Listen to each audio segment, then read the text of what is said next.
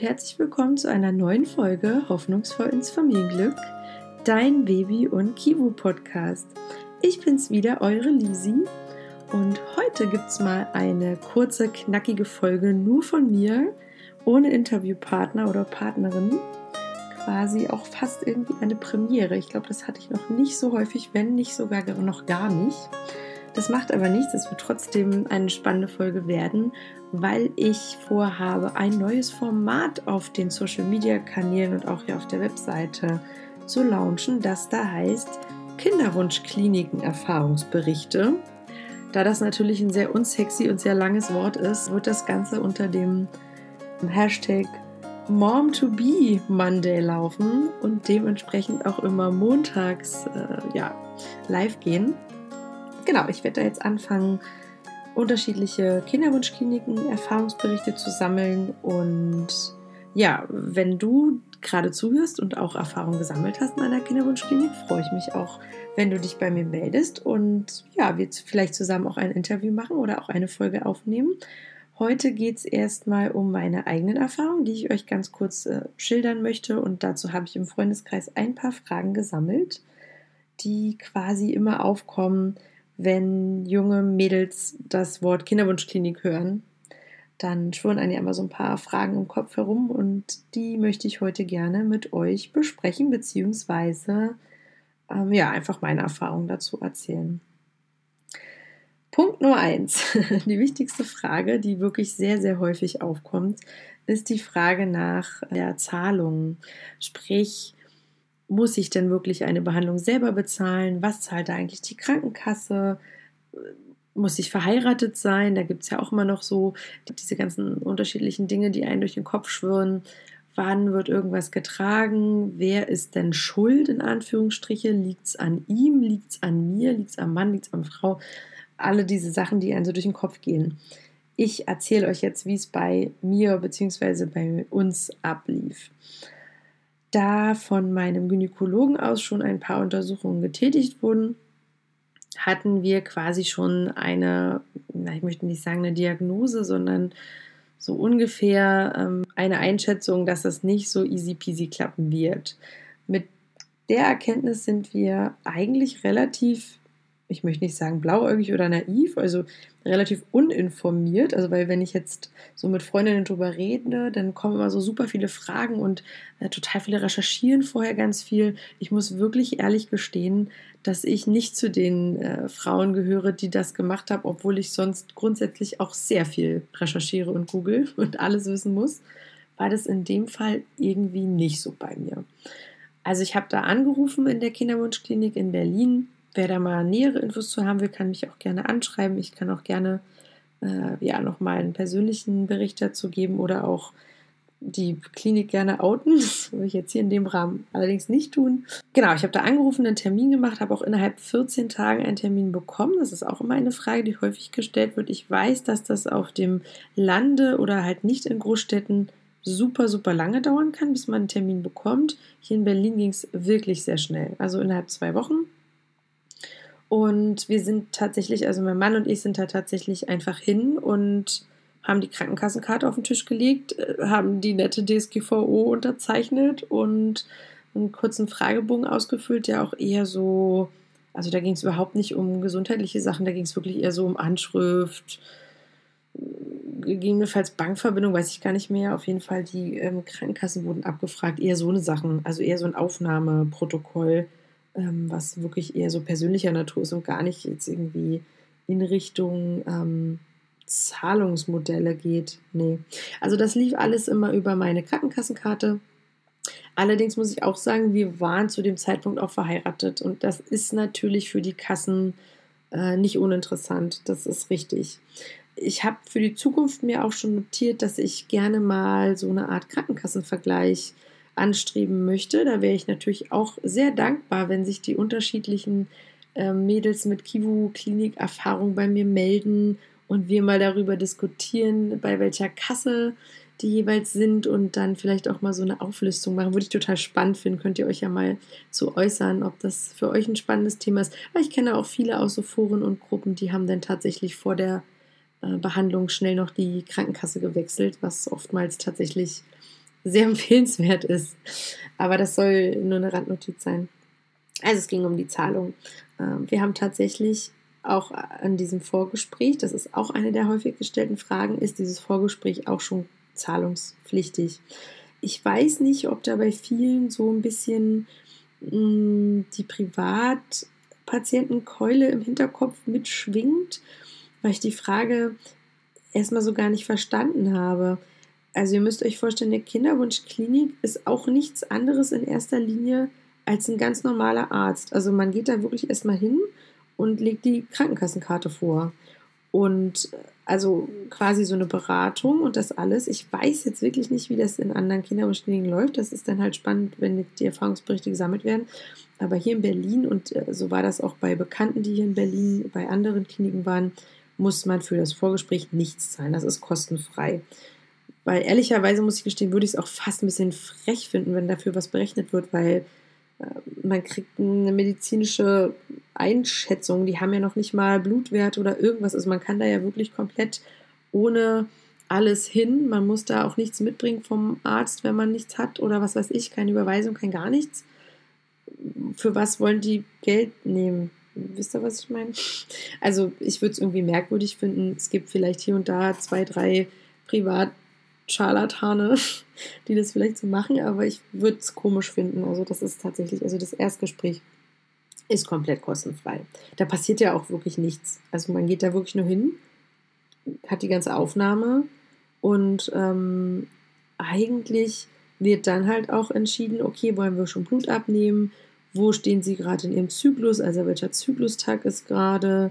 Also die nehmen halt wirklich nur diese ganzen Grundsachen auf. Und dann wird natürlich der Mann auch durchgecheckt. Das ist auch immer so eine Sache, dass ich finde immer, es sollte keine Hormontherapie begonnen werden, ohne dass nicht beide vorab irgendwie durchgecheckt wurden. Ne? Also es macht ja keinen Sinn. Ich habe das nämlich auch schon häufiger jetzt im Netz gelesen, dass irgendwie die Frauen dann schon da eine Clomiphenbehandlung und hier und da die ähm, härtesten Hormonkeulen bekommen haben, aber ein Spermiogramm von Mann wurde nie gemacht. Wo ich mir so denke, wait, irgendwie ist das ja ein bisschen merkwürdig. Also ich hätte das wahrscheinlich auch gar nicht so, also da wäre ich nicht so naiv und blauig rangegangen, glaube ich. Also da hätte ich schon mal nachgefragt und, und das war aber bei uns alles ähm, schon vorab geregelt worden. Dass, da hatte mein Gynäkologe uns schon die Empfehlung gegeben, doch mal ein Spermiogramm machen zu lassen. Das lief dann äh, sehr gut bei meinem Mann, deswegen war das eigentlich ausgeschlossen. Deswegen waren wir eigentlich in die Kinderwunschklinik schon gegangen mit den Gedanken, dass äh, ich behandelt, dass nur ich behandelt werde. Genau. Ähm, jetzt kommen wir aber nochmal zu den Zahlungsmodellen. Ich kann leider zu Zahlungsmodellen äh, nicht viel sagen, weil wir tatsächlich in Anführungsstrichen nur eine Hormonbehandlung hatten und ich dann im zweiten Zyklus relativ schnell schwanger geworden bin, auf relativ natürlichem Wege. Hm, dazu habe ich schon mal ein paar andere Podcast-Folgen aufgenommen. Da könnt ihr gerne nochmal in den ersten Folgen wühlen, wie das alles äh, passiert ist. Dementsprechend hatten wir jetzt von der Krankenkasse her fast eine 100% Übernahme. Es gab mal hier und da Zuzahlungen, die aber, also ich habe ja diese Gonal-F-Spritzen bekommen. Zum Beispiel, ich habe mal auf einer Rechnung, die da auf der auf dem Tisch äh, der Ärztin in der Kinderklinik lag, gelunzt und da stand halt drauf, dass der Pen 190 Euro kostet. Also meiner Kasse wurde 190 Euro in Rechnung gestellt ähm, ich habe aber eine Zuzahlung von 10 Euro gehabt oder so. Sprich, ich hatte diesen Pen, glaube ich, dreimal. Also das war jetzt dann schon ein bisschen preisintensiver für meine Krankenkasse. Und genau, dann weiß ich, wird bei manchen Kliniken sogar ähm, Ultraschalle extra in Rechnung gestellt. Das war bei uns auch nicht der Fall. Auch da hat die Kasse komplett alles übernommen. Und ich müsste mich auch jetzt mal darum bemühen. Ich weiß sogar, dass ich eigentlich noch hier und da ein paar Sachen einreichen könnte und da sogar diese 10 Euro Zuzahlung noch wiederbekommen könnte. Ähm, lange Rede, kurzer Sinn. Also wir hatten halt hier und da mal kleine Zuzahlungen. Ich muss lügen, ich würde behaupten, das hat nicht mehr als 150 Euro gekostet. Alles zusammen. Wahrscheinlich weniger. Hm, diese Eisprung auslösende Spritze zum Beispiel, die hatte ich noch bekommen, die hat, war auch relativ teuer, da musste ich auch was zuzahlen. Ich habe äh, Utrogest bekommen, das war eine Zuzahlung. Also es ist immer mal hier und da Ähm, teilweise muss man auch das Labor nochmal bezahlen. Da kam dann vom Labor auch nochmal eine Rechnung nach Hause. Das waren dann aber auch mal nur so 10, 12 Euro. Das kennen vielleicht ähm, die Schwangeren, die jetzt eventuell zuhören.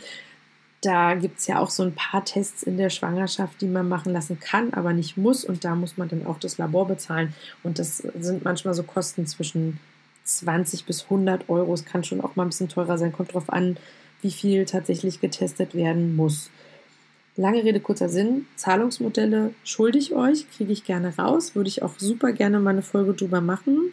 Das werden wir auf jeden Fall in, vielleicht auch in Blogform mal auf der Webseite irgendwie näher liebäugeln. Ähm, und generell Zahlung ist halt auch sehr krankenkassenabhängig. Aber ich weiß, dass man bei Krankenkassen auch alles in Raten zahlen kann. Also falls da jetzt äh, wieder diese riesigen Summen von 1000, 2000, 3000 Euro im Kopf mitschwingen. Ja, eine künstliche Befruchtung kostet mehrere tausend Euro. Auch da habe ich die verrücktesten Geschichten gehört von 1500 Euro bis 5000 Euro hoch. Also das klafft da auch sehr von Kinderwunschklinik zu Kinderwunschklinik. Vielleicht machen wir sogar da mal eine Aufstellung für. Es ist natürlich sehr schwierig rauszubekommen. Aber ähm, genau. Und ich denke, ich bin mir sicher, dass es für so eine Modelle dann auch ähm, ja, Ratenzahlungsmodelle gibt. So, Thema Kosten jetzt erstmal abgehakt. Noch nicht endgültig, aber ich hoffe, ihr habt so ein kleines Gefühl dafür bekommen. Dann war, die häufig, war eine häufig gestellte Frage auch, brauche ich denn schon genau einen Plan von meinen vorherigen Ärzten? Also muss ich mit der Diagnose dahin oder wie läuft das ab? Sagen wir mal so, alles, was ihr im Vorfeld schon habt, hilft natürlich, um schneller weiterzumachen. Also mein Gynäkologe hatte halt PCO-Syndrom bei mir schon diagnostiziert und es wurden auch schon diverse Bluttests gemacht. Und auch das Spermiogramm hatten wir schon machen lassen bei einem Urologen. Das heißt, wir sind schon mit einem kleinen Arztbrief und mit einer kleinen Mappe in die Kivu-Klinik hinein. Dementsprechend ähm, wurde zum Beispiel nicht noch ein Spermiogramm gemacht. Das war auch noch nicht so super alt, deswegen konnte man die Daten auch nehmen. Es kommt natürlich auch darauf an. Ich könnte mir vorstellen, wenn ihr ein Spermiogramm habt, das ist irgendwie ein Jahr alt, dann wird die Kivu-Klinik definitiv auch nochmal sagen, so, hm, okay, wir müssen hier nochmal gucken. Ähm, es sei denn, es war super duper gut. Also kann ich mir vorstellen. Würde ich mir auch wünschen von guten Kinderwunschkliniken. Hm, also wir sind halt schon mit einer kleinen Mappe dahin, ist aber nicht notwendig, weil die haben in der Regel Labore und alles dort. Also die fangen nochmal auch komplett von vorne an. Also die hätten auch ein Spermiogramm nochmal äh, veranlasst. Die hätten, die haben mir sehr viel Blut abgenommen, auch beim ersten Mal gleich, um da bestimmte Marker bestimmte ähm, ja, Dinge zu checken. Dementsprechend, genau, braucht ihr keinen Plan. Einfach hin, entspannen. Ich glaube, man hat auch so ein komisches Bild von der Kinderwunschklinik im Vorfeld. Also tatsächlich, unsere war so ein bisschen wie so ein, fast schon wie so ein Wellnesscenter aufgebaut. Also sehr groß, sehr, sehr nett, Aquarium, sehr, man hat wenig andere Paare dort gesehen. Das fand ich auch sehr angenehm. Weil ich könnte mir vorstellen, dass das für den einen oder die andere auch irgendwie unangenehm ist, wenn man denn da sitzt, Däumchen dreht und sich irgendwie anguckt und weiß, ach, die haben irgendwie auch ein Problem oder keine Ahnung, ist natürlich eine doofe Situation. Man sieht auch mal andere Menschen, das will ich jetzt nicht ausschließen. Wir haben auch mal sehr lange am Tresen gewartet und dann waren ja natürlich ein paar Paare vor uns, aber so im Großen und Ganzen sitzt man da immer so mit einem oder zwei Pärchen. Das ist eigentlich alles sehr entspannt. Also das ist mir in keinster Weise irgendwie negativ aufgekommen, weiß ich nicht, ich fand das, fand das nicht schlimm. Ähm, bei mir haben sie sogar auch einen Zuckertest vorab gemacht, weil ja Insulinresistenz wegen dem PCO, das ist ja so ein bisschen einhergehend, mit im Raum stand. Da wollten sie irgendwie mal gucken, wie sich das verhält. Das kennt ihr wahrscheinlich, dieses eklige Sirup trinken und dann da ewig hocken und alle zwei Stunden oder jede Stunde wird dann halt der Blutwert äh, nochmal abgenommen und gecheckt, wie schnell sich das abbaut und so. Genau, also das haben die sogar auch gemacht. Ja, also es kommt halt darauf an, wenn die ein großes Labor haben, dann checken die schon relativ viel durch. Da braucht ihr nicht mit irgendwas hingehen. Genau, dass der erste Besuch nicht, nichts kostet, hatte ich schon erwähnt. Mm, dann kam die Frage auf, wenn es in die Vollen geht, sprich, das nicht so relativ easy peasy wie bei mir jetzt abläuft, sondern dass man wirklich eine künstliche Befruchtung braucht oder eine Kryo, eine ICSI, wie die ganzen Behandlungen heißen. Also wenn es wirklich ja, in Richtung Chirurgie geht, also eine ähm, OP, war die Frage, ob man sich dann den Chirurgen aussuchen kann. Das kann ich leider auch nicht beantworten, weil wie gesagt, bei mir wurde das nicht gemacht. ich kann mir das tatsächlich bei der Kinderwunschklinik vorstellen, bei der wir waren, weil ich hätte mir auch tatsächlich immer die gleiche Ärztin aussuchen können. Das ist vielleicht eine Info, die wichtig wäre. Jetzt denkt ihr euch, hä, wieso konnte sie sich immer die gleiche Ärztin aussuchen? War sie nicht immer bei einer Ärztin? Also, Kinderwunschklinik bedeutet, ihr seid da schon zwei, dreimal die Woche zur Kontrolle. Also wenn man so eine Hormontherapie beginnt, dann wollen die wirklich alle drei Tage einen Ultraschall machen, um zu gucken, ob die Eier wachsen. Also man muss sich auf sehr viele Besucher einstellen. Da, da habe ich auch schon häufiger mal gelesen von Mädels, die halt wirklich weiter draußen auf dem Land wohnen und dann halt irgendwie 200 Kilometer Fahrweg in die Stadt haben. Das ist tatsächlich ein Problem. Also man muss sich irgendwie was in der Nähe suchen oder an den sauren Apfel beißen. Also man ist da schon relativ häufig. Das muss einem definitiv bewusst sein. Dementsprechend, wir haben die Behandlung Mitte Dezember begonnen. Das heißt, wir sind voll über die Weihnachtsfeiertage und Silvester gegangen, Neujahr etc. Dementsprechend war natürlich unsere Ärztin, die das Vorgespräch gemacht hat, nicht immer für mich verfügbar. Da war natürlich dann auch mal eine andere Ärztin, die einen vaginalen Ultraschall gemacht hat und äh, zwei Tage später war es wieder eine andere Ärztin dem muss man sich so ein bisschen bewusst sein. Ich denke, dass ähm, grundsätzlich könnte man schon sagen, hier, ich will immer nur zu der einen Person, aber es gestaltet sich tatsächlich ein bisschen schwierig. Dementsprechend könnte ich mir auch vorstellen, dass man sicherlich Wünsche äußern kann, auch äh, was so in Richtung Chirurg geht. Kommt aber auch wieder darauf an, auf die Größe der Kinderwunschklinik. Ne? Gibt es da nur einen Chirurgen, das ist auch häufig der Fall, dann wird es schwierig. Aber ich glaube, man hat da auch eine falsche Vorstellung von so eine ähm, künstliche Befruchtung ist ja auch nicht wie eine Herz-OP. Also das dauert ja nicht super lange. Also in der Regel wird das ja wirklich, also gerade auch so eine ICSI, da wird ja nur das Spermium kurz mal reingespritzt. Das fällt ja eigentlich schon fast gar nicht mehr so richtig unter den Begriff OP. Also da wird ja nichts, da wird ja keine, keine Bauchwunde geöffnet oder irgendwas in der Art und Weise. Also das ähm, ich glaube, da braucht man nicht so ein, was heißt, da braucht man keine Angst vor haben. Wenn jemand davor Angst hat, ist das natürlich eine reelle Angst. Um Gottes Willen, das will ich jetzt nicht kleinreden. Aber das ist jetzt nichts, wo man irgendwie groß aufgeschnitten wird. Es sei denn, es gibt auch andere Therapien, das kann natürlich auch sein. Aber im Grunde mh, hm, ist, glaube ich, das Thema Chirurgenwahl hier eher so zweitrangig. Arztwahl ist da eher interessant. Bleibe ich immer bei der gleichen Ärztin. Kann man Glück oder kann man Pech haben? kann man sicherlich auch äußern. Also bei uns waren die da alle sehr entspannt und mir war das so ein bisschen egal. Ich wollte ein Kind. Also ich habe unbedingt, gucken Sie bitte, untersuchen Sie mich. Ähm, da war ich relativ entspannt. Ich habe nur immer ein Problem, habe ich ja schon ein paar Mal erzählt, mit Nadeln. Und ich hatte eine sehr doofe ähm, Schwester, die da immer Blut abgenommen hat. Und die habe ich wirklich ähm, sehr verflucht. Und äh, da hatte ich mir am Ende, habe ich mir dann auch immer eine gewünscht, nur die durfte noch abnehmen. Und es ist natürlich auch blöd, wenn die dann keinen Dienst hat, aber du weißt, morgen ist Eisprung und heute brauchen die Blut und ach, naja, das ist manchmal nicht ganz so easy. Mhm. Ich habe es gerade schon mal angesprochen, Thema Ängste kam auch häufig auf. Ähm, viele Mädchen oder Frauen haben halt diverse sehr reelle Ängste, was das Thema angeht.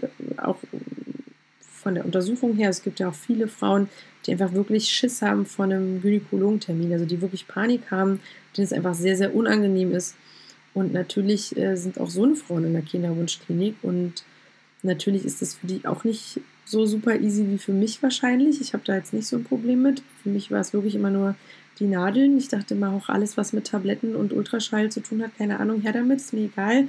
Äh, so nach dem Motto. Und äh, ja, also ich kann jetzt nicht genau sagen, wie mit Ängsten umgegangen wurde, weil ich da keine Erfahrung gesammelt habe.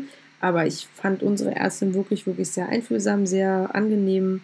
Hm, mein Mann war auch eigentlich immer dabei bei einer Untersuchung. Ja, doch. Ähm, und, also, na gut, es gab hier mal ein, zwei Ultraschalls, die waren dann aber wirklich auch sinnfrei, also wo nur so eine Kontrolle, da war er dann, glaube ich, mal nicht dabei, aber theoretisch wäre das gegangen, also man kann das schon einrichten, aber wie gesagt, ihr müsst euch halt im Klaren sein, ihr seid da halt alle zwei, drei Tage. Ich weiß jetzt nicht, ob euer Mann also selber von der Arbeit frei zu bekommen, ist schon schwierig. Und ob der Mann dann auch noch, also ihr wisst, was ich meine. Ähm, ich war da relativ, bin da relativ cool mit umgegangen, ähm, konnte ein paar Sachen auch alleine machen, das war mir auch okay. Sonst war mein Mann immer mit dabei.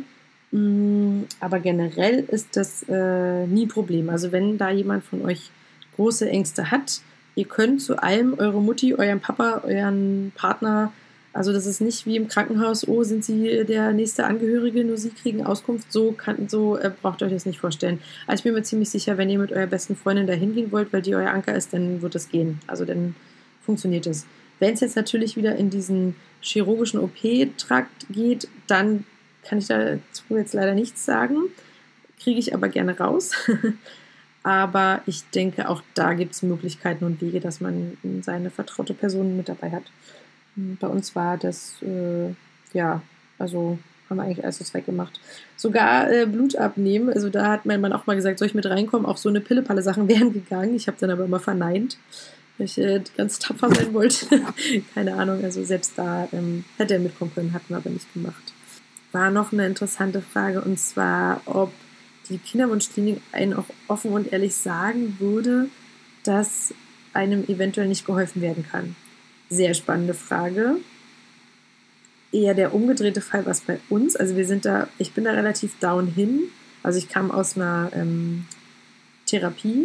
Ich hatte ja wegen der Machtlosigkeit eine Therapie gemacht und äh, Fehlgeburt und war dann relativ gefestigt psychischer Natur und bin halt voller Power dahin und hatte auch voll Bock und wusste, das klappt auch und ich war sehr positiv eingestellt und ähm, dachte aber in dem Erstgespräch trotzdem, dass die sagen, naja, sie haben jetzt Option A und B und wenn es nicht klappt, haben sie Pech gehabt. Also das dachte ich eigentlich, sagen die mir. Aber tatsächlich sind wir dahin und die nannte uns, ich muss lügen, ich glaube acht Optionen oder zehn. Also wir sind echt aus dem Erstgespräch raus und ich dachte so, krass, äh, Hopfen Malz ist ja doch nicht verloren, du wirst bestimmt irgendwie schwanger. Also ich war da sehr gestärkt und positiv eigentlich rausgegangen. Wir haben ja auch direkt äh, begonnen äh, am nächsten Tag mit der Behandlung. Es war auch sehr spannend für uns. Ähm, von daher, ich glaube schon, dass die das einen auch sagen, aber ich denke, es gibt heutzutage auch super viele unterschiedliche Therapieformen und Möglichkeiten. Von daher ähm, würde mich das sehr wundern, wenn man in eine Kinderwunschklinik geht und die im Erstgespräch sagen, ja, sorry, wird nichts. Ich denke schon, dass die erstmal ein, zwei, drei Sachen probieren werden und dann irgendwann aufgeben. Aber ich glaube, dass die Medizin schon so weit ist, dass, also ich höre ja auch immer wieder von neuen Therapien, also wenn man ein bisschen auf Instagram oder in den Foren und so ist, da ähm, passiert so, so viel. Und auch Frauen, die zehn Jahre Kinderwunschklinik hinter sich haben, werden plötzlich schwanger. Also ich glaube, ähm, man muss einfach den richtigen Weg dann finden, zusammen mit der Kinderwunschklinik. Und ähm, ich, will, ich will jetzt nicht sagen, dass jeder unbedingt schwanger wird. Also auch da Disclaimer. Klar gibt es auch total verrückte Krankheiten und ganz verrückte Fälle, wo das irgendwie dann sehr, sehr schwer ist und sehr, sehr schwierig bleibt. Aber ich sage ja immer, die Hoffnung stirbt zuletzt.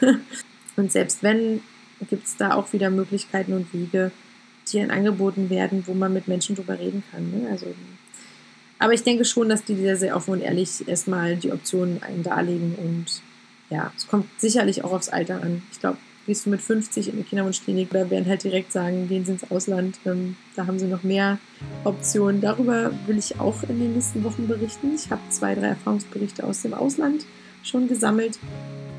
Und äh, ja, werde jetzt an der Stelle auch erstmal Schluss machen. Wir sind jetzt schon wieder hier fast bei einer halben Stunde, meine Güte. Also ich hoffe, mein kleiner, schneller Kivu-Bericht hat euch gefallen. Und ich würde mich sehr noch über weitere Fragen freuen, beziehungsweise werde ich sicherlich noch mal ein paar weitere Fragen dazu beantworten. Ich schulde euch ja aus der heutigen Folge ein paar Sachen und ich habe hier auch noch zwei, drei Fragen mir notiert, die ich jetzt äh, nicht beantworten konnte. Oder ich habe auch überlegt, vielleicht mache ich dazu mal einen Live-Talk, das ist ja auch mal interessant. Müssen wir mal schauen, wie wir das verpacken.